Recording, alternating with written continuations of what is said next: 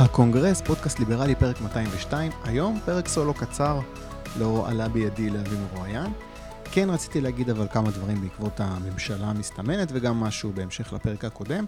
אה, קודם כל, בקשר לבנט, ממשלת בנט, אני, אני הצבעתי בנט, הופתעתי לרעה שהוא בחר לשבת בממשלה עם מרץ ועבודה, כי אני לא רואה איך הוא מגשים פסיק מתוכנית סינגפור שלו עם כאלה גורמים בקואליציה, וגם לפי התיקים שהוא בחר בהם, לא, ולחברי מפלגתו, לא נראה לי שזה משהו שבאמת חשוב לו.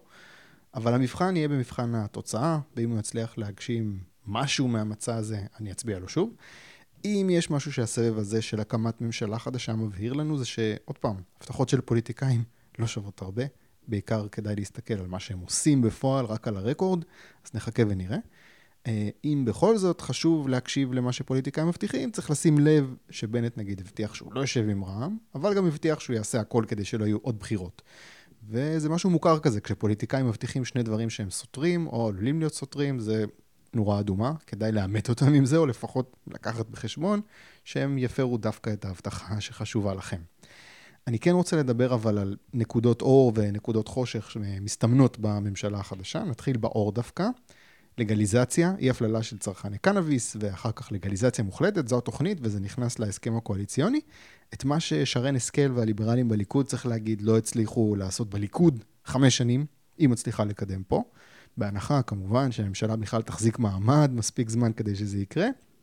אה, ודבר שני, בנט לא יכול לממש יותר מדי סעיפים מתוכנית סינגפור שלו, כי זה עומד בסתירה לשותפים הסוציאליסטיים שלו ממרץ ומהעבודה.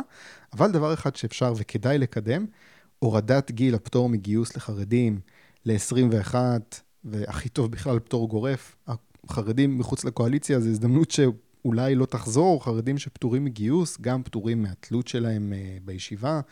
הם יכולים לצאת לעבוד ולהתנתק בעצם מהתלות בכספי מיסים כדי לשרוד. לא צריך להרחיב כמה מהלך כזה יכול לתרום לכלכלה בשנים הבאות. הפחד שלי זה שמהלך כזה יהיה סוג של שוט שיחזיקו מול החרדים כדי לנסות להכניס אותם לקואליציה בעתיד. זאת אומרת, איום כזה שלא, שלא ימומש, אה, אבל בכל זאת יש סיכוי שזה יקרה, ואלה נקודות אה, האור. בואו נדבר עכשיו על החושך, יש הרבה חושך. קודם כל, חינוך חינם מגיל אפס, חוק שכבר עבר בקריאה טרומית, חוק שידרוס את מעט השוק הפרטי שיש במערכת החינוך. עוד עול מיסים כמובן, עוד תמריץ לחרדים וערבים לעשות ילדים בלי חשבון, כי החילונים אה, משלמים. הכי מדאיג מבחינתי היא ירידה באיכות החינוך שהבן שלי יקבל. פחות מבחר גנים אה, עבורי לבחור מתוכו, פחות השפעה על תפקוד הצוות, כי מ... למה שהם יקשיבו לי? מה...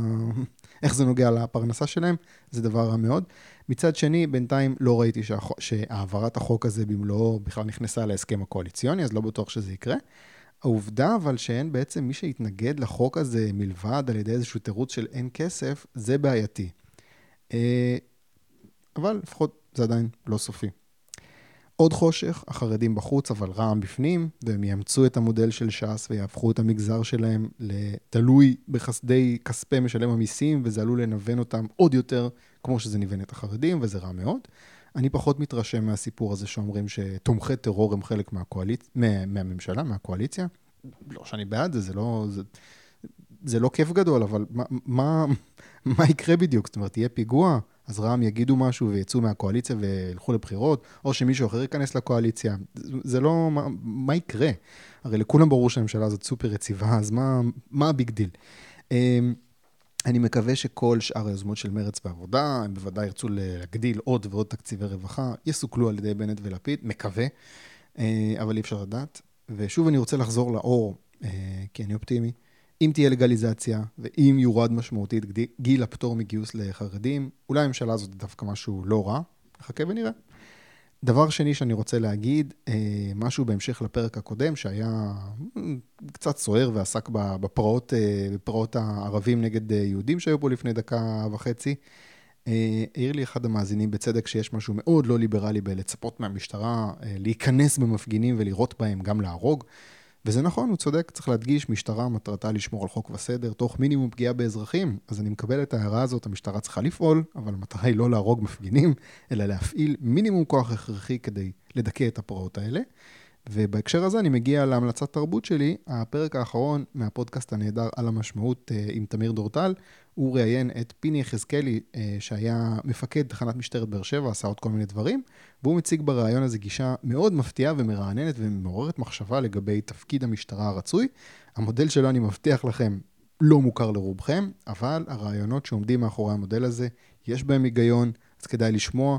הוא גם הציג שם גישה די פסימית בנוגע לעתיד הסכסוך בין יהודים וערבים, מזכיר קצת את אה, דן שפטן, אבל יותר פסימי. אה, אז אם doom and gloom זה הקטע שלכם, אז אה, אחלה, אחלה רעיון. ועוד המלצה יותר כיפית, הפודקאסט של מתן צור ויאיר יעקבי בפודקאסטים של כאן, של התאגיד. פודקאסט שזה כיף גדול, מאוד מצחיק. הם עשו את הפודקאסט יורים בנגמ"ש שהמלצתי עליו בעבר, והם פחות או יותר עושים אותו דבר בפודקאסט הזה גם. מערכונים מצחיקים, גם קצת סאטירה ימנית, אבל מוצלחת, לא, לא יאומן, זאת אומרת, כתיבה טובה ממש, ברמה גבוהה. יש להם את זה, אני מחזיק אצבעות שהם הגיעו רחוק. צור ויעקבי קוראים לפודקאסט הזה. אני אשים קישור להמלצות בדף פייסבוק של הפרק. אה, וזהו, פרק קצר. ניפגש בעוד שבועיים עם עוד ליברל.